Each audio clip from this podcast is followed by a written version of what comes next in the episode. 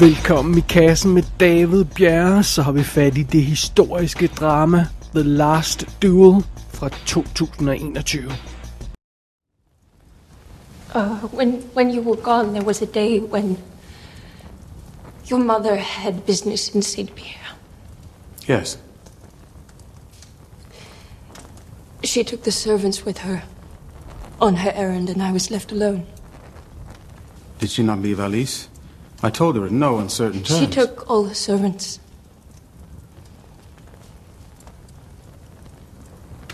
Shortly after, a man came, unannounced. I knew the man, so I let him in. But he was not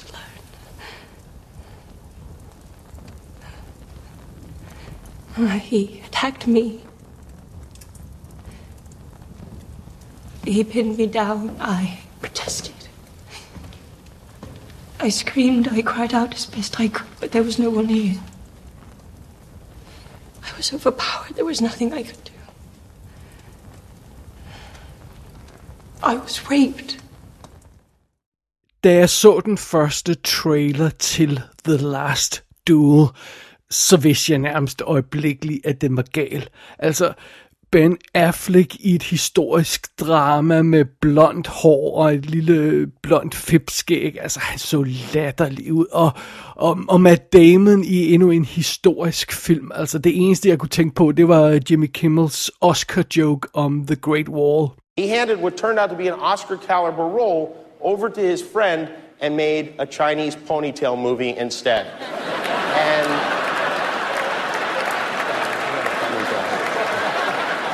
And that movie, The Great Wall, went on to lose $80 million. Smooth move, dumbass. Så da The Last Duel åbnede i amerikanske biografer og var en dundrende fiasko, så var det ikke overraskende. Altså, vi er jo også stadig midt i den her øh, globale epidemi, og man ved ikke rigtigt, om man tør gå i biografen. Og hvis folk går i biografen, så vil de jo se Marvel-film, eller superheltefilm, eller noget vildt. Det er det nye James Bond-film, som jo endelig er kommet. Øh, de vil se sådan noget i den stil der. Selvfølgelig går folk ikke ind i biografen og risikerer deres liv for at se en skide ridderfilm, og specielt ikke en, der ser så latterlig ud som The Last Duel. Og naturligvis kom øh, Ridley Scott ud i medierne efterfølgende og svinede filmens manglende publikum til. Det var, det var, det var de unge nu om dage, øh, sagde han, der, der kun går op i, hvad de kan se på deres mobilskærm og ikke har nogen øh, noget attention span eller noget som helst. Det var, det var hans teori i hvert fald. Men øh, spørgsmålet er, om, om, om Sir Ridley har ret i den påstand, eller om den her gamle, gavede og temmelig ujævne filmmager efterhånden har mistet totalt jordforbindelsen. Er det på tide at rulle Sir Ridley Scott øh, hen til plejehjemmet og, og, og få ham parkeret der, eller, eller har han stadig noget at, at byde på? Well, lad os lade det spørgsmål hænge i luften et øjeblik, og så vende os mod historien her i The Last Duel, der jo i øvrigt er baseret på en sand historie, som filmen holder sig sådan relativt tæt på, sådan alt andet lige. Nå, men under omstændigheder, historien starter i Paris den 29. december 1386. To meget alvorlige mænd gør klar til at duellere til døden. Og hvordan i verden er det gået så galt? Jamen, øh, det svar finder vi naturligvis i fortiden. Vi må tilbage i fortiden, helt tilbage til 1370. Øh, så altså lige 16 år før, før, før den der duel der. Og her får vi så første del af historien.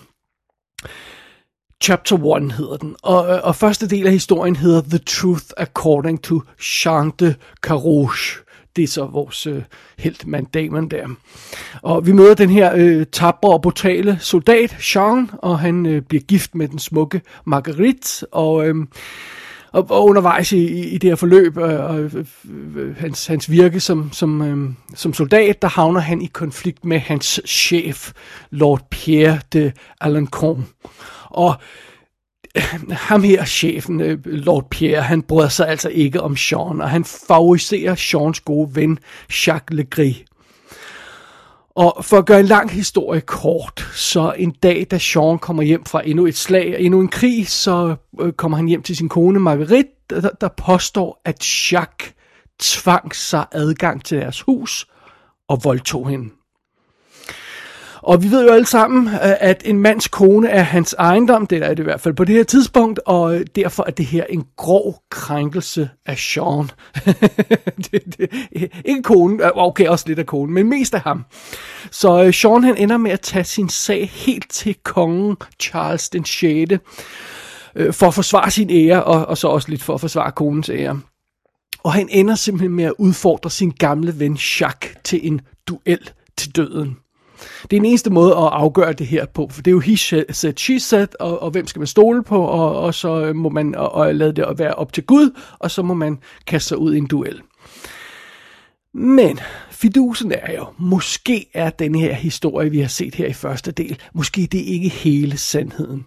Og det får vi hurtigt en fornemmelse for, når filmen sapper tilbage til, til 1370 igen og tager fat i chapter 2, anden del af historien, som er The Truth According to Jacques Legris.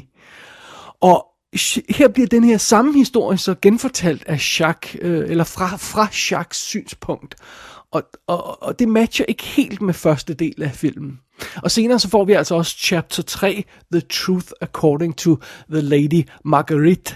Og det er så her Lady Marguerite, hun fortæller sin del af historien, eller øh, filmen fortæller den øh, historien fra hendes synsvinkel.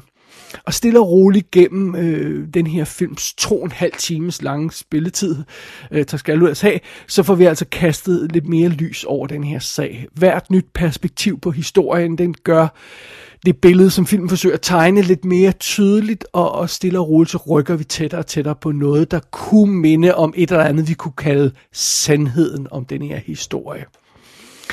Og ja, inden det hele er overstået, så skal vi altså også ud i The Last Duel. Vi skal have udkæmpet den sidste officielle duel i Frankrig, eller i, øh, på det tidspunkt der i hvert fald, i, ja, det vil i verdenshistorien, sådan officielle regeringssanktionerede duel skal vi have udkæmpet. Og øh, ja, det er jo så også derfra, vi har titlen i The Last Duel.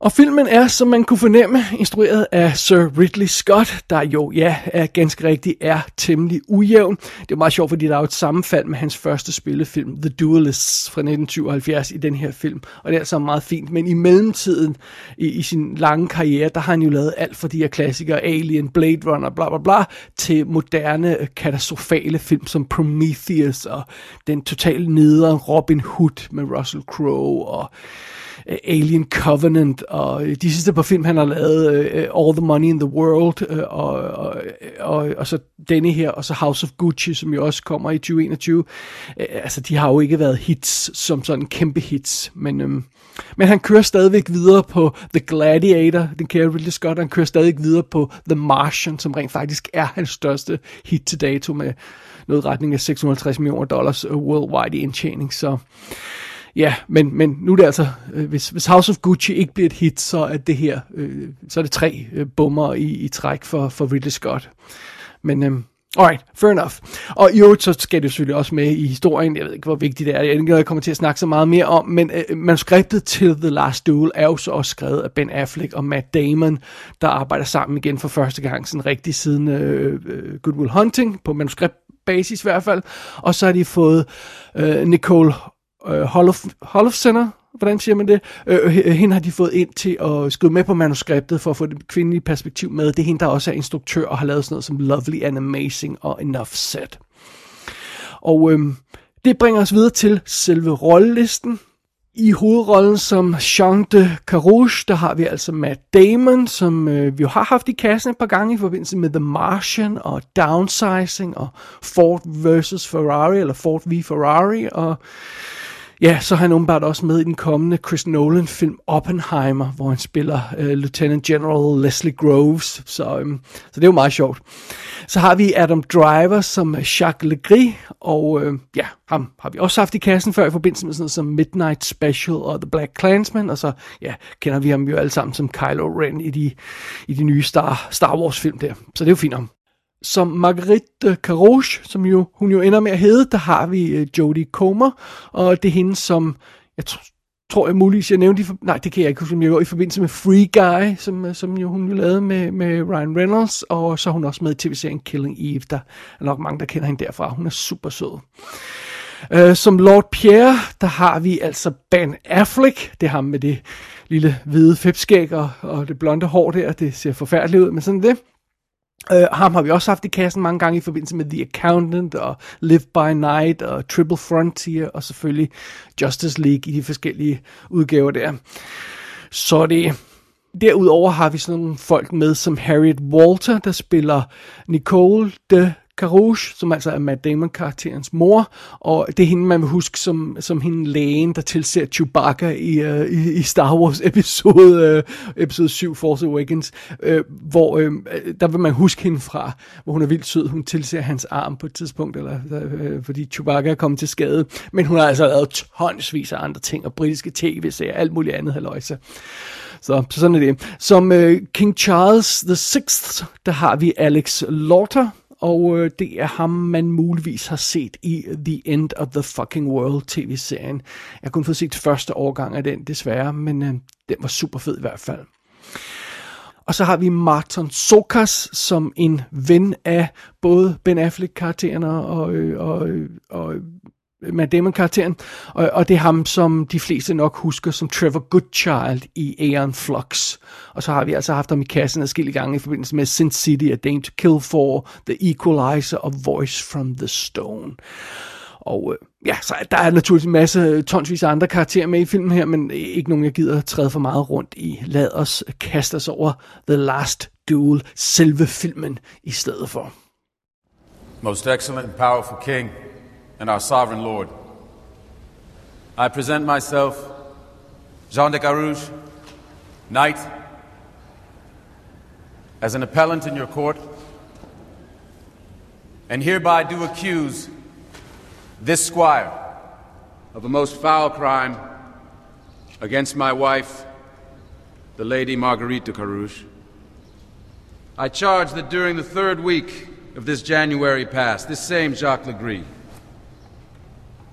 did feloniously and carnally take my wife against her will in our house. And if this said Jacques Legris denies his crime, I stand ready to prove my charge by my body against his and to render him dead at an appointed time. Ideen om at fortælle en historie fra forskellige perspektiver er naturligvis ikke ny. Altså konceptet har eksisteret nærmest lige så længe man har fortalt historier.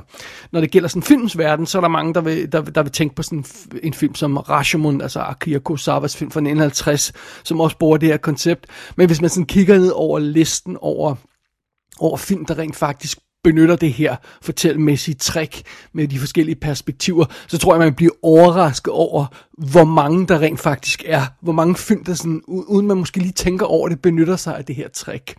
Bare tag sådan en moderne film som Tenet, benytter sig også af det her med at se på samme scene fra forskellige synsvinkler og, og få noget ud af det. Så sådan er det. Men det her med de forskellige øh, perspektiver på samme historie, det er jo også noget, vi kender fra virkeligheden. Fordi tag en, tag en hvilken som helst kriminel efterforskning. Det første, man gør, det er jo, at man går ud og henter så mange forskellige vidneforklaringer som muligt, hvis der har været en eller anden forbrydelse, og så forsøger man at stykke sandheden sammen via de her forskellige perspektiver, som de forskellige vidner har. Og det er jo meget sjovt. Og det er sådan lidt det, vi er ude øh, i her i The Last Duel.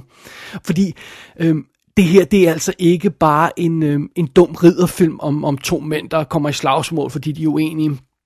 The Last Duel, det er rent faktisk et krimidrama. Et drama, men også bare et krimidrama, der har forklædt sig som ridderfilm. Og udover det historien om de to mænd i duellen der, så er det altså også historien om den kvinde, der ligesom er offeret i centrum af den her duel. Det er lige så meget historie om hende, hvis ikke det meste er en historie om hende. Så det, det, det her, det handler jo altså ikke bare om en duel, selvom det ligesom er bygget op, øh, øh selvom filmen og, og historien er bygget op omkring den duel.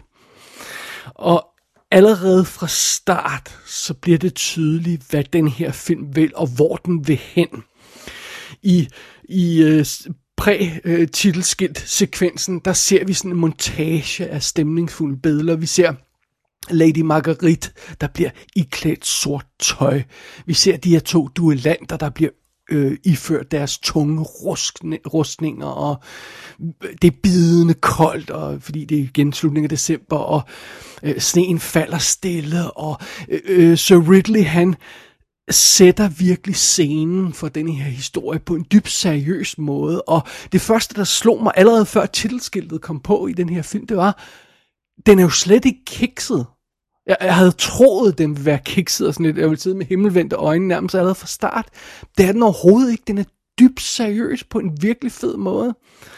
Uh, The Last Duel ligner øjeblikkeligt sådan en klassisk Hollywood storfilm, fordi vi har de her ridder og byer og øh, øh, menneskemængder, der er samlet og sådan noget. Men, men, øhm, men fidusen med den her film er, den opfører sig rent faktisk ikke som en klassisk storfilm. Den, Ligesom om man fornemmer allerede fra start, at den forherliger ikke perioden. Den hylder ikke de her tapper som, som går i kamp. Den, den præsenterer dem som brutale soldater, og der er ikke nogen lange, tunge snakkescener i den her film. The Last Duel er sammenbit og alvorlig, men den er samtidig også moderne og nærværende, nærmest øjeblikkelig, og så ræser historien afsted, som om filmen havde ild i røven. Og jeg må indrømme, den her vibe, som The Last Duel øh, øh, lægger for dagen, øh, jeg faldt nærmest øjeblikkeligt for filmen. Jeg, jeg synes, det var super fascinerende, og jeg var totalt på. Det havde jeg alligevel ikke regnet med. Jamen dog. Øh, der er naturligvis masser af guf i den her film, men, men øh, øh, øh det centrale, eller det træk, som hele Last Duel øh, er, er bygget op om, er naturligvis den her tredelte fort- øh, fortællestil, som, som jeg nævnte tidligere. Og bare lige for at tage et overblik over det, filmen bruger sådan de første cirka 40 minutter på at fortælle Matt Damon-karakterens version af historien, Sean. Og, og derefter så sapper den tilbage til starten, og så viser den os øh, Jacques version af historien, og øjeblikkeligt ser vi forskellen på de to perspektiver. I første kapitel, der ser vi, hvordan Sean, han, han, han, han tappert fører an i et angreb med sine mænd. Og i anden kapitel, øjeblikkeligt, så ser vi, hvordan selv sammen Sean Øh, øh, dumdristigt øh, øh, øh, forsøger at føre an i et angreb, men ikke rigtig har sine mænd med sig. det, øh, øh, øh, og, og vi ser, hvordan Jacques kan advare om, at det her det er en fælde, de er ved at ride, ride ind i den her kamp. Det, det nytter ikke noget. Og derudover så, når, når, når, øh, når Sean han er sådan reddet afsted øh, for at gå i kamp, så hører vi, hvad, hvad Jacques siger til sine mænd, efter at hans ven er reddet væk. Og, øh, og, og det er jo så noget, som der ikke var med i del 1, fordi det, han, det har Sean ikke hørt, så, så, så allerede der, allerede inden, for det første minut af anden del af den her film, så får vi altså en fornemmelse for, øhm, hvordan det her koncept kommer til at fungere, det, og vi er helt, øh, altså det er klokkeklart, og vi er helt med på ideen, hvordan, det her, hvordan de her forskellige perspektiver øh, over de samme begivenheder, hvordan de kommer til at virke i den her film. Og det er også meget sjovt, fordi øjeblikkeligt, når man får det her scenarie sat op, så bliver man også, øh, kommer man på vagt over for filmen, fordi den her advarsel, som Jacques han giver øh, til, til Sean, der siger, åh, oh, øh, du skal nok passe på, for vi er ved at ride ind i en fælde, og så what do you know, de rider ind i en fælde, og, og, og har han havde ret. Well, det sætter ham i et ret godt lys, og, og, og det er jo meget belejligt for ham, men passer det? Altså, passer det, at han kom med den advarsel? Det er jo også øh, noget, vi bliver opmærksom på øjeblikkeligt, og det, det, det er meget sjovt. Og nu, nu skal man ikke tro, at... Øh, at det her det er sådan en Groundhog Day-lignende film, hvor, hvor det er sådan de samme 40 minutter, vi skal se tre gange. Fordi øh, fidusen er jo, at de, de her tre karakterer lever deres, øh, hver deres liv, eller øh, øh to af dem er selvfølgelig gift, men, men den tredje er, er ikke sammen. Altså, Sean, Jacques øh, hænger ikke sammen med Sean hele tiden, og, og, øhm, og, og, og når vi skifter til del 2, så ser vi altså en masse scener bare med ham.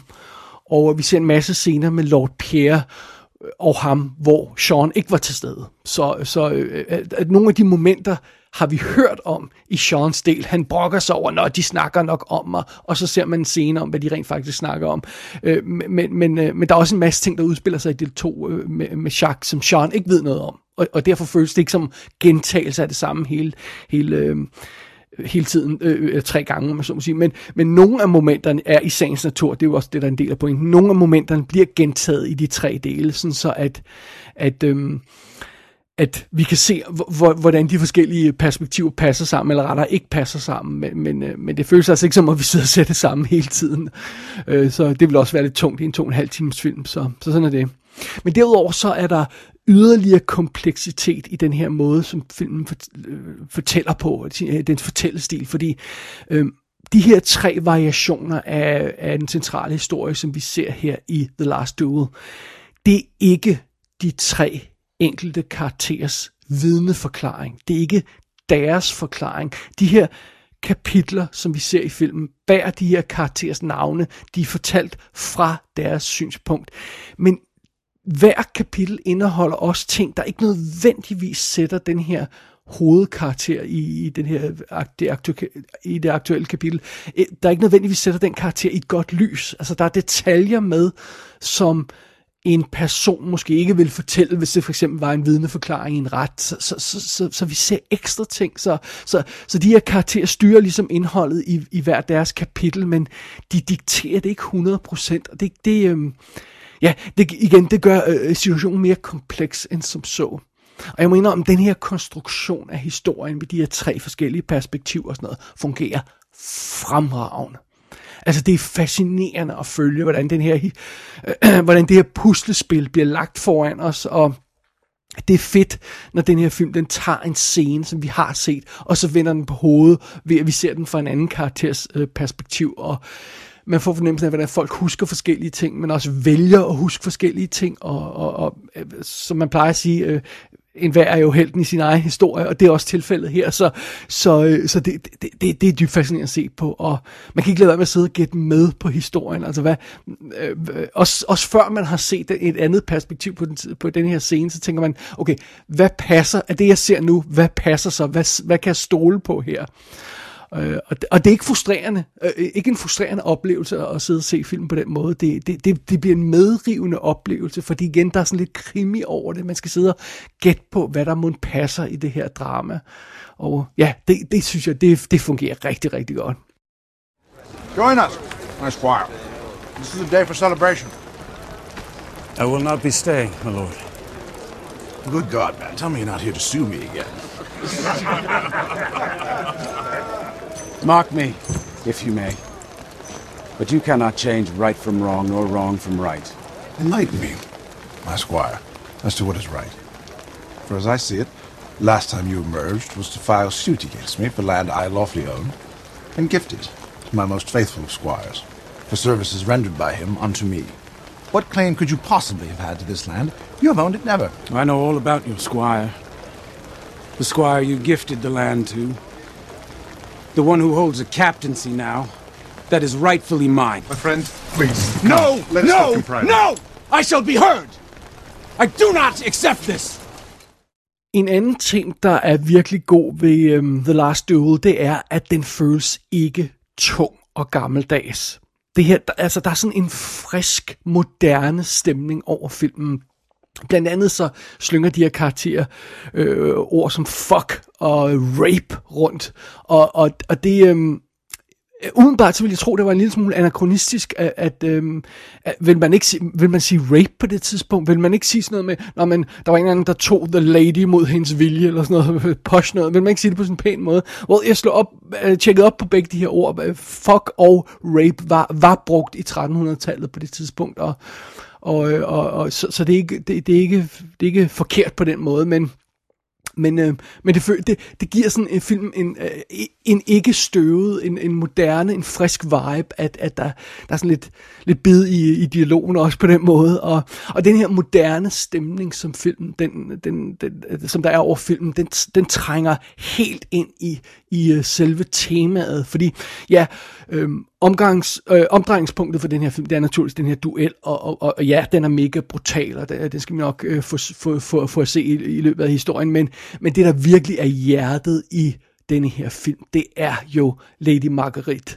Og øh, øh det er meget sjovt, at Sir Ridley, han giver sig tid til at introducere hende til historien. Han sniger hende nærmest ind i historien eller øh, øh, Ben Affleck og, og Matt Damon gør i deres manuskript, om så må sige. Jeg ved ikke, hvem skal give skylden. Men øh, da vi første gang ser den her, øh, den her øh, unge kvinde i, i første kapitel, i, i Seans øh, del af historien, øh, så bliver hun gift med, med, med den her brutale ridder, og, og vi får ikke nogen, overhovedet nogen fornemmelse af, hvem hun er, andet end et kønt ansigt, og hun står bare stille i baggrunden og smiler forsigtigt, og sådan det. Og kapitel 2 er ikke meget bedre, fordi i Jacques øjne, der er hun et objekt, han vil have fat i, og der skal lægges ned og, og sådan noget. Men det hele falder jo så i hak i del 3, da øh, Marguerite selv får lov til at, at, at diktere, hvad der skal ske i det her kapitel, og hun får noget at sige, og faktisk behøver hun til at starte med ikke sige særlig meget, fordi det noget af det første, vi ser, det er hendes oplevelse til øh, den første bryllupsnat. Og øh, vi bemærkede i kapitel 1, at, at det kapitel hoppede elegant over, hvad der egentlig skete på den her bryllupsnat. Men, men nu får vi det altså at se, og well, den oplevelse øh, siger mere end tusind ord.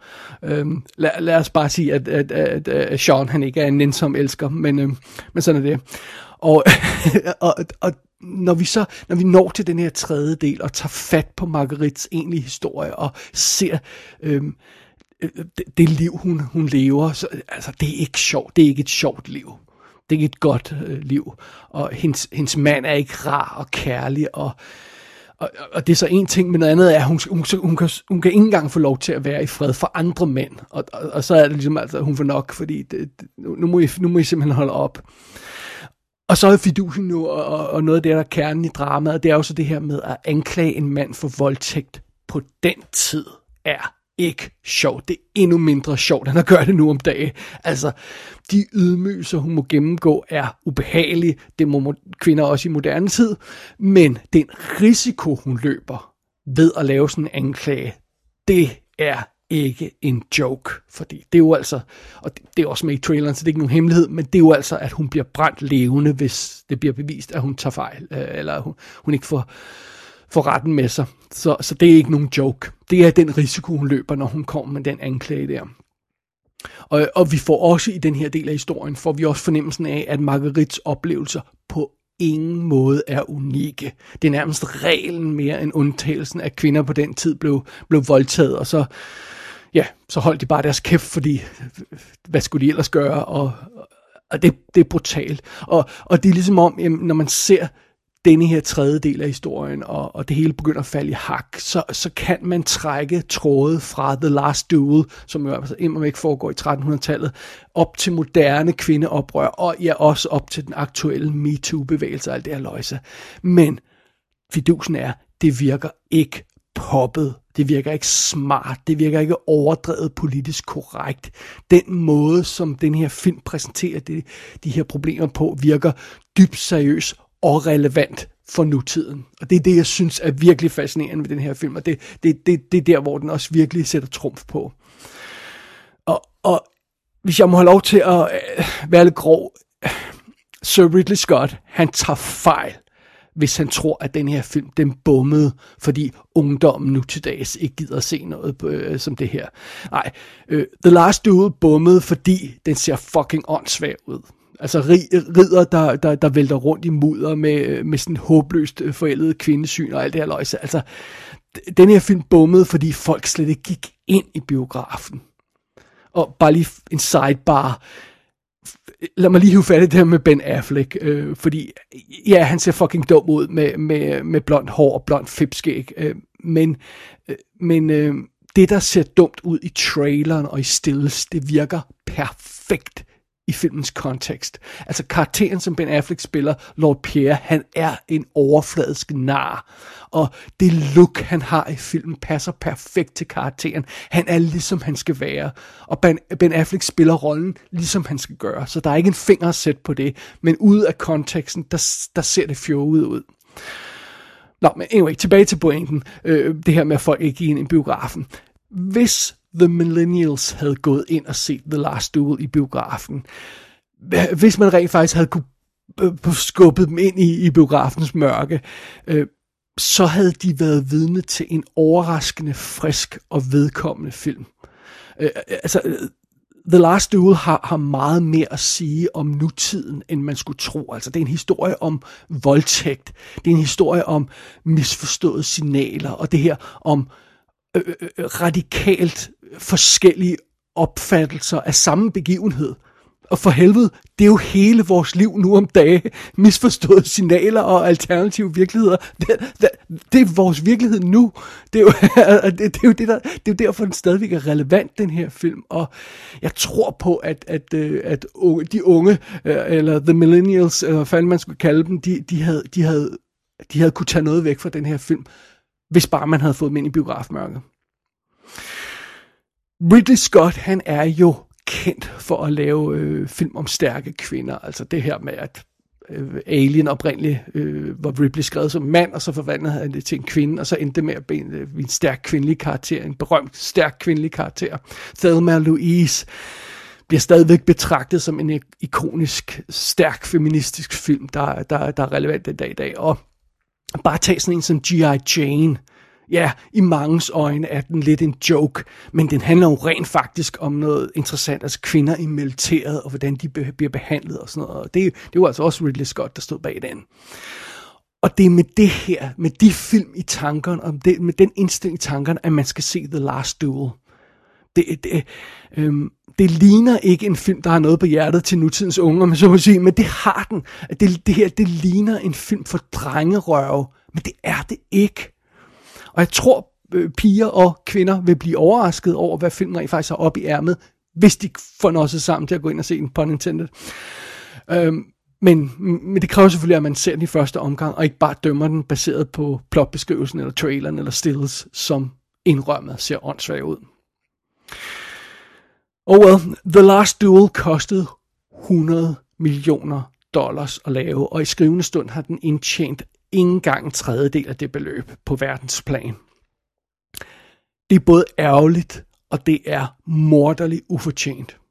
Fordi The Last Duel er ganske enkelt en fremragende film. Det er både en bravende flot storfilm og en intim og vedkommende historie. Og jeg synes, man skal se den. Gør øh, Sir Ridley en tjeneste og se den her film. Bare sørg for ikke at gøre det på en mobiltelefon, så bliver han ked af det. Se filmen, fordi det har den fortjent. Og tænk også på det her. Hvis film af den her type fra Ridley Scotts side bliver ved med at fejle, så ender han jo bare med at lave flere Alien-film. Og det vil være en virkelig stor tragedie, lige meget hvilken synsvinkel man har.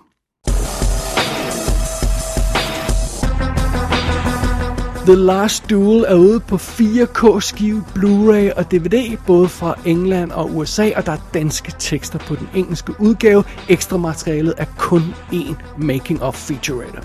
Gå ind på ikassenshow.dk for at se billeder fra filmen. Der kan du også abonnere på dette show og sende en besked til undertegnet. Du har lyttet til I Kassen med David Bjerre.